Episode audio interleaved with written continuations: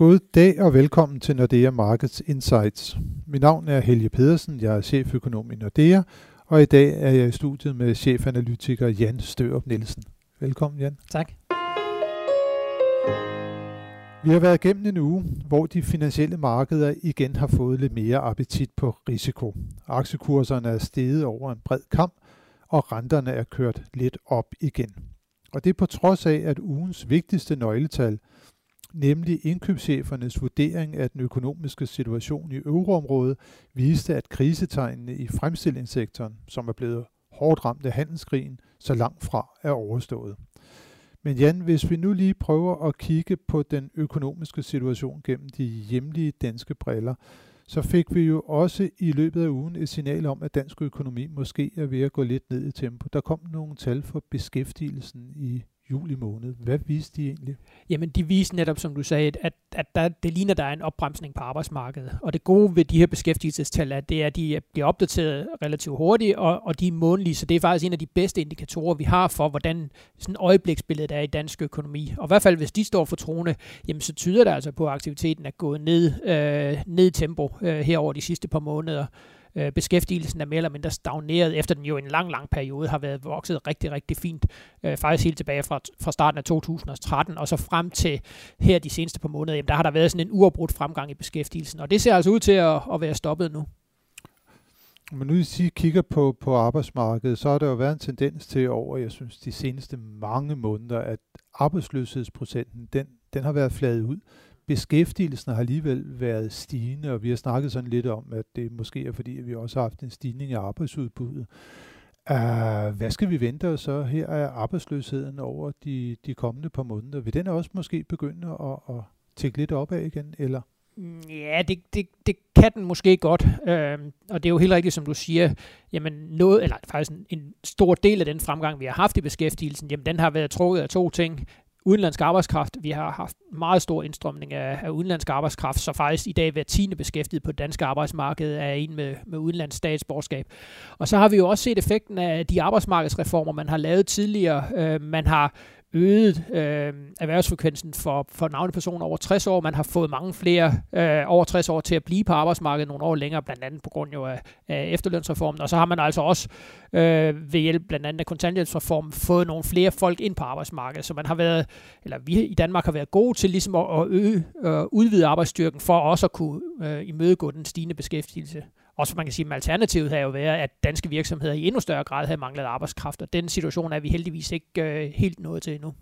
Nej, vi må vel også sige, at hvis vi kigger på netop manglen på arbejdskraft, øh, på et tidspunkt så var vi ret bekymrede for, at der var den flaskehalse, der blev bygget op, især inden for bygge- og anlægssektoren, men også både servicesektoren og industrien meldte jo sådan om stigende problemer med at finde kvalificeret arbejdskraft.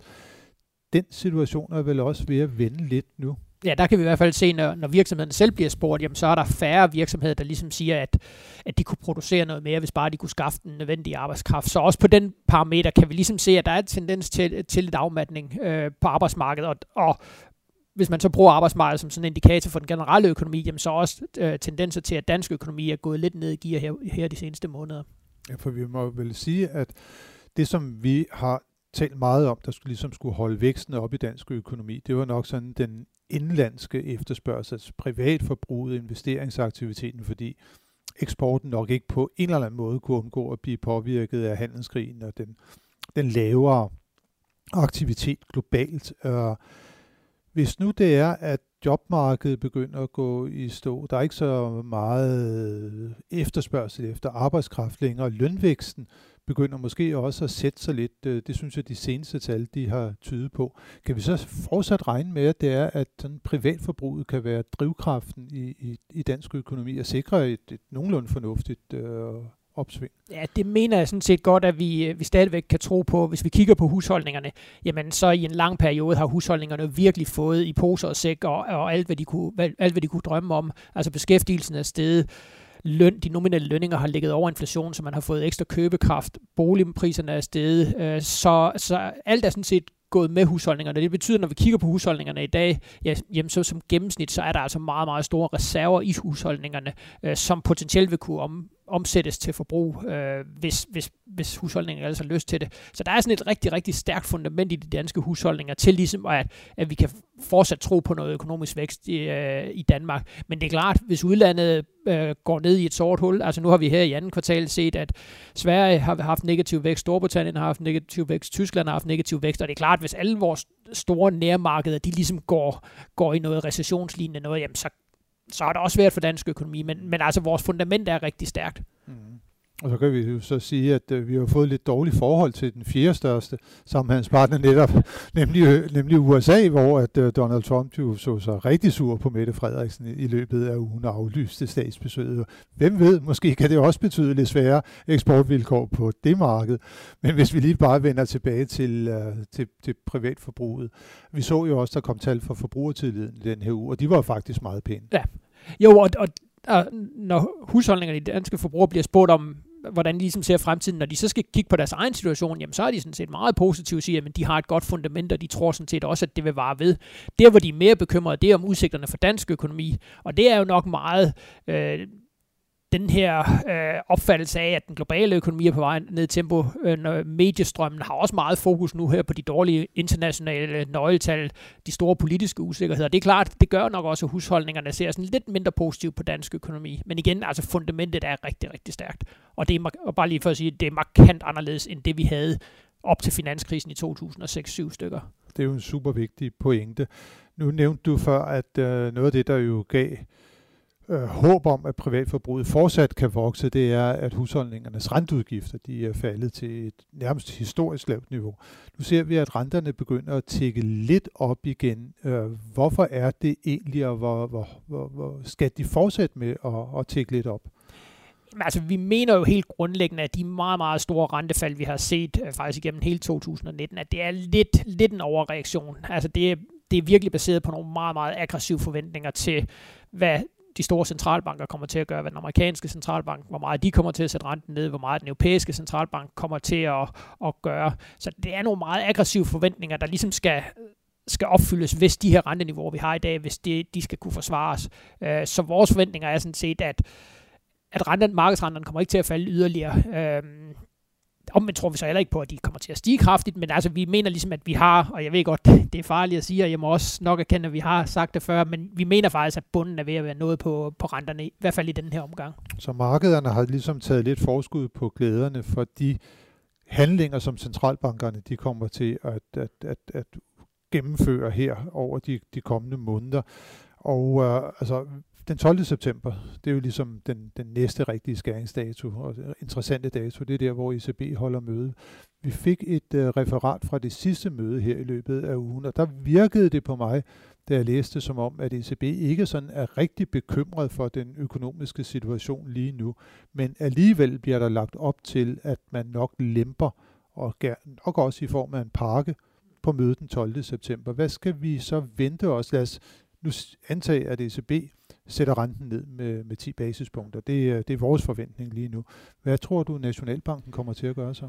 Jeg tror, vi kommer til at følge. Altså, hvis vi kigger på kronen, som jo er den, der ligesom afgør, hvordan Nationalbanken agerer i forhold til den europæiske centralbank, jamen så kronekursen er faktisk blevet styrket over for euroen her øh, på den seneste, den seneste tid, og det betyder, at Nationalbanken lige nu, jamen sådan som det ligger, så vil de følge øh, den europæiske centralbank. Og hvis den europæiske centralbank sætter renten ned med, med de her 10 basispunkter, jamen så efter et par timer, når de har annonceret deres rentenedsættelse, så kommer Nationalbanken øh, med meget, meget stor sandsynlighed at sige, at de også sætter den danske rente ned med, med 10 basispunkter.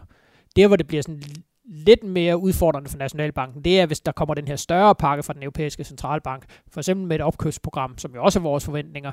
Og der har vi altså ikke tidligere set, at Nationalbanken ligesom har fulgt med med de her opkøbsprogrammer. Vi har jo ikke haft, at Nationalbanken har været ude og købe danske statsobligationer. Så der bliver det måske lidt mere vanskeligt for Nationalbanken at følge med. Men på, på renten, der, der er det med meget stor sandsynlighed, der følger de med ned. Ja, man lavede jo nærmest sådan et omvendt program fra Nationalbankens side. Første gang, det var ECB øh, indførte det her kvantitative lempelsesprogram, begyndte at købe op. Man sagde simpelthen, at nu er der stop for udstedelser mm. af statsobligationer, men det var jo heller ikke nogen succes. Nej, det må man sige, det, det gav nogle andre udfordringer. Det kan godt være, at det i teorien og på tegnebrættet var en fin løsning, men problemet er, at det gjorde altså nogle udenlandske investorer begyndte at, at kigge lidt skævt til det danske marked. Det her med, hvis, hvis der ikke løbende kommer udstedelser af statsobligationer, jamen så for en stor international investor, så er det måske ikke så attraktivt at være på det her marked, fordi de jo meget gerne vil kunne købe og sælge, som, som de har lyst til. Så det gav nogle andre udfordringer, så det tror jeg ikke, vi kommer til at se.